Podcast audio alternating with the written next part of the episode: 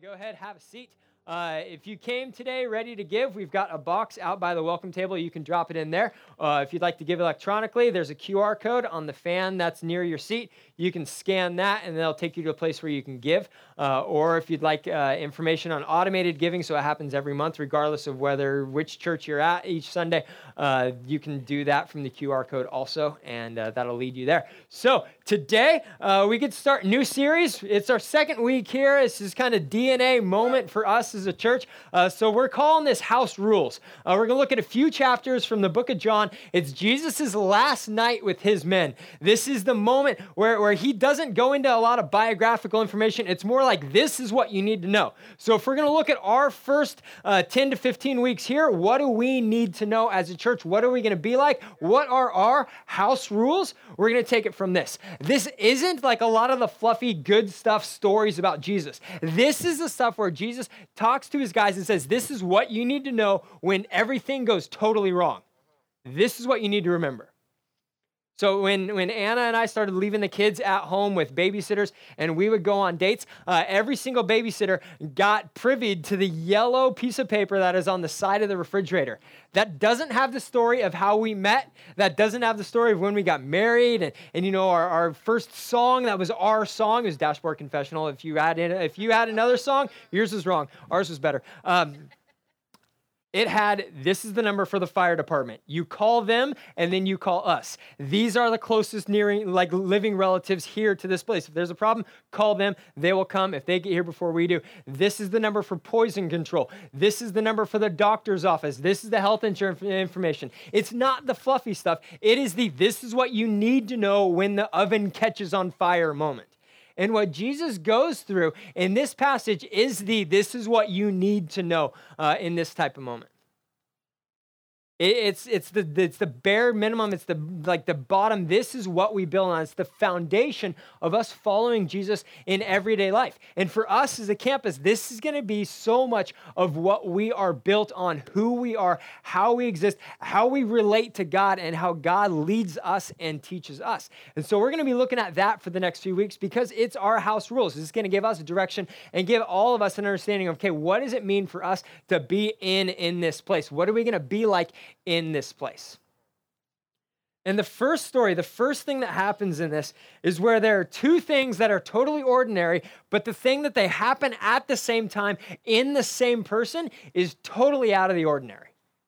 There's a story I, heard uh, on podcasts this week uh, that up in Northern California, where there's lots of mountains and trees and stuff like that, a bear walked his way into a grocery store, grabbed some chips, and walked out. All of that is totally normal. People walking into stores, taking chips, paying for them, walking out, and bears in Northern California. All those things are totally normal. The thing that made the news was that both of those were together in the same story, in the same store. If I was the making minimum wage wearing a yellow windbreaker security guard at that moment, like what would go through your mind? Individual, did you pay for those? Like, are you going to tase that thing and just risk getting your face ripped off? Like, these are all the things that I wonder. Like, what at what point did, did they even like stand in the way or did they just run and take a break? These are what run through my head. But what we're looking at is a story that makes about as much sense as bears in the grocery store. It's something that doesn't work together. This is Jesus on his last night with his men in John 13. John was one of the guys there. He writes it down uh, so it can be passed on for everyone else uh, to read and to learn and to understand that Jesus is king. And it says this Before the Passover celebration, Jesus knew that his hour had come to leave the world and return to his Father. He had loved his disciples during his ministry on earth, and now he loved them to the very end. It was time for supper, and the devil had already prompted Judas, son of Simon Iscariot, to betray Jesus. And Jesus knew that the Father had given him authority over everything and that he had come from God and returned to God. Okay, so up to this, everything makes sense. It's Jesus. He's living among the 12 people, the 12 guys that he has called to follow him, and he is modeling for them day in, day out, interaction in, interaction out, conversation by conversation. This is how God loves people. And then it stops making sense. Verse 4 He got up from the table. He took off his robe, he wrapped a towel around his waist, and he poured water into a basin. And then he began to wash the disciples' feet, drying them with the towel that he had around him. This is God's greatness, and greatness is greatest when it can be paused. Greatness is greatest when it can be paused.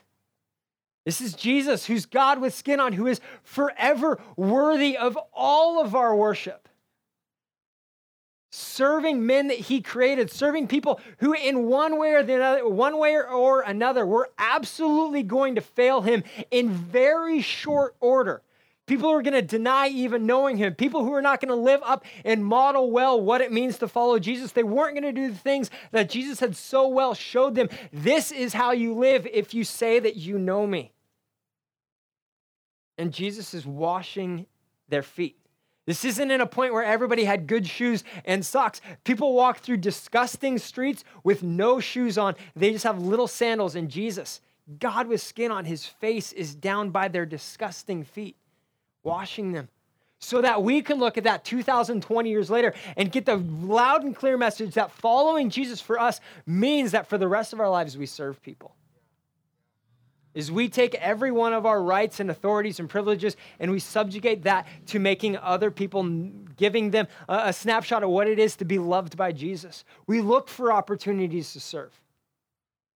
One of my favorite places to go in the world, I've been there a few times, uh, is Kenya, Africa. I love it. It's good stuff. Uh, one of the one of the rules that we're there, one of the rules that we we live by when we're there, is that we look for every opportunity to serve. And the reason is is because we are Americans.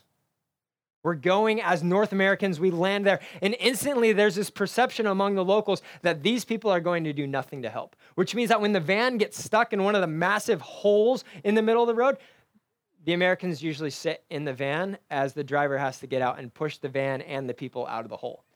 So for me, as a young guy with all the guys with me, like the van gets stuck and instantly we're out. One, because it's something to do. And two, because we're going to give every single indication that as Christians, we are here to serve.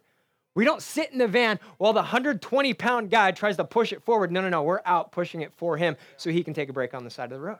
And the lesson isn't just you have to serve just like Jesus served because Jesus is your butler and he's just going to serve everything and give you every gift for the rest of your life. The lesson is so much bigger than that. And it goes on Jesus came to Simon Peter, verse 6. He came to Simon Peter, and Peter said to him, Lord, are you going to wash my feet? And Jesus replied, you don't, you don't understand now what I'm doing, but someday you will. No, Peter protested. You will never, ever wash my feet. And Jesus replies to him so much with something so much bigger than what's going on in the moment. He says something for us. He says, Unless I wash you, you won't belong to me. Unless I wash you, you're not going to belong to me. We belong to Jesus because of his great work of cleansing us from sin. What he's telling, what he's saying to Peter right there is, is, it's symbolic. It's pointing toward a future that's going to happen in very short order at that point. And Jesus is pointing to the cross. This is the part where getting stuck and staying on the idea that Jesus came to serve me and Jesus came to give me everything that I want, that shatters in what's about to happen.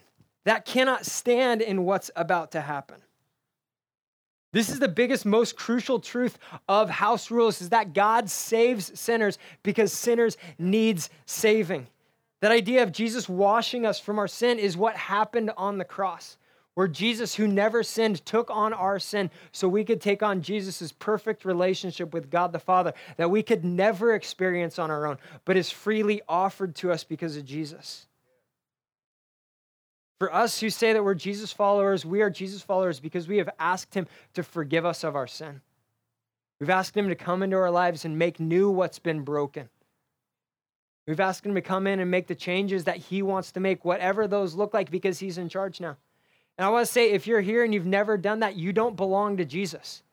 He could be your homeboy, you could have him all over your bio and all these things. But if you've never asked Jesus to forgive you of your sins, you don't belong to Jesus. And I'm going to give you a chance to say yes to that as we close today. We can't forget this. Jesus is pointing us toward the cross when he tells Peter, Unless I wash you, you won't belong to me.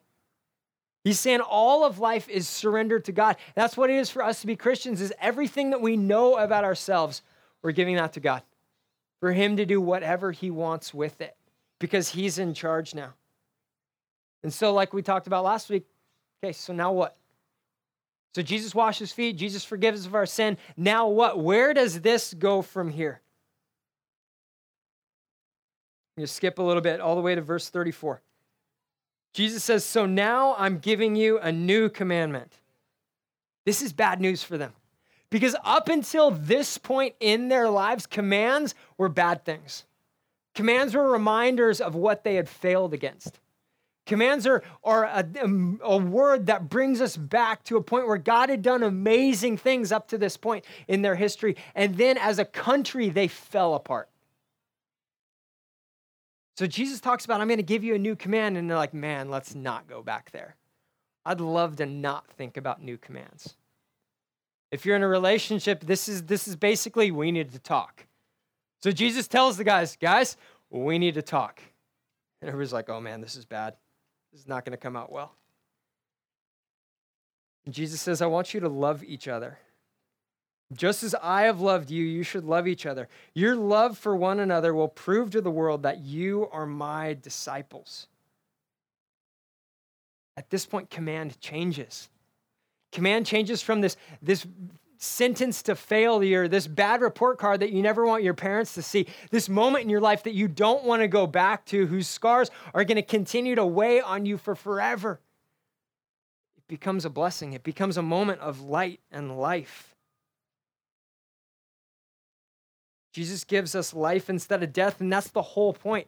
He says, Just as I have loved you, now I want you to bring that forward. I want you to live that out. I want you to be a representation of that. I want you to stay in my character, even as you look nothing like me and as you go places that Jesus never ever physically walked. We get to embody the love of Jesus, the kindness of Jesus, the mercy of Jesus, the compassion of Jesus as we go throughout our day living like Jesus. We get to do what he tells us. When he says, Love each other as I have loved you, we stay in character as we do that. So in our house, uh, Micah, who's six, uh, he's been wanting all week to have an airsoft battle. We have no airsoft guns. We have like two Nerf guns. So everybody else was just grabbing stuff that looked like a gun uh, for our airsoft battle. And early on in the week, Micah figured out that if he just claims a date, this is going to be his date, it's going to happen. Because if he asks us when we're already like knee deep in work or he's like trying to go through Zoom school, uh, hey, can I have an airsoft battle? The answer is going to be no. So early in the week, he just decided, hey, Saturday, we're having an airsoft battle. This is just what we're doing. Saturday, it's happening. So Saturday, after we had done a bunch of stuff, we all get our fake guns. I had a one by four. That was my gun. Uh, that's a piece of wood. Not even a piece of wood that would be used in a gun. It is just a skinny little piece of wood. And so I got that. Uh, and we went out for our airsoft battle. And Micah's so excited. We got a picture of what he looks like. It's awesome. Uh, that may or may not be inside the canal, but don't tell Anna because I was the one who was with Micah and she and the girls were over doing other stuff. so on our way to the allegedly the canal, uh, we were at a park and it's loosely populated. Like there was one other family there. So he can point his obviously orange gun at whatever he wants and everything's gonna be fine. I just tell him don't point it at people because that's always frowned upon. Uh, and I, I recognize the other guy at the park. And it's somebody I know as we're running around the park, pointing our guns at people and pretending to shoot people with airsoft bullets that don't even like aren't there at all. Uh, he's another pastor from a church in Clovis, like a real church with a roof and stuff like that, and electricity that goes inside the building. And there I am running around with my six year old pretending to have a fake fight because that's the moment where you can't back up. That's the moment where you can't say, son, I'm not going to be like you right now. That's the moment where you can't step out of character. For us as Christians living in this day, one of our rules is we are going to live like Jesus in every way possible, even to the point that it's going to make us look dumb in front of people. And for us to sign up to be Jesus followers means that we're signing up for a lifestyle of taking second place. It's an 8 billion way race to last place to lift everybody else above ourselves. Why? Because everywhere that we go, every, er, every chance that we get, we're going to love each other just as I have loved you. Our love for one another will prove to the world that you are my disciples. You know, Jesus said this and he knew exactly what's going on in all of our lives. He wasn't married, but he created marriage. And so he knows that this is going to be tough in marriage to love your spouse as Jesus has loved you. That means mercy, that means compassion, that means listening, that means forgiveness. That means humility and admitting that you're wrong day after day after day. Jesus had a job. Jesus went to work. Jesus knew that people at work were going to be tough. And he said, I want you to go into your work and every day lift other people up.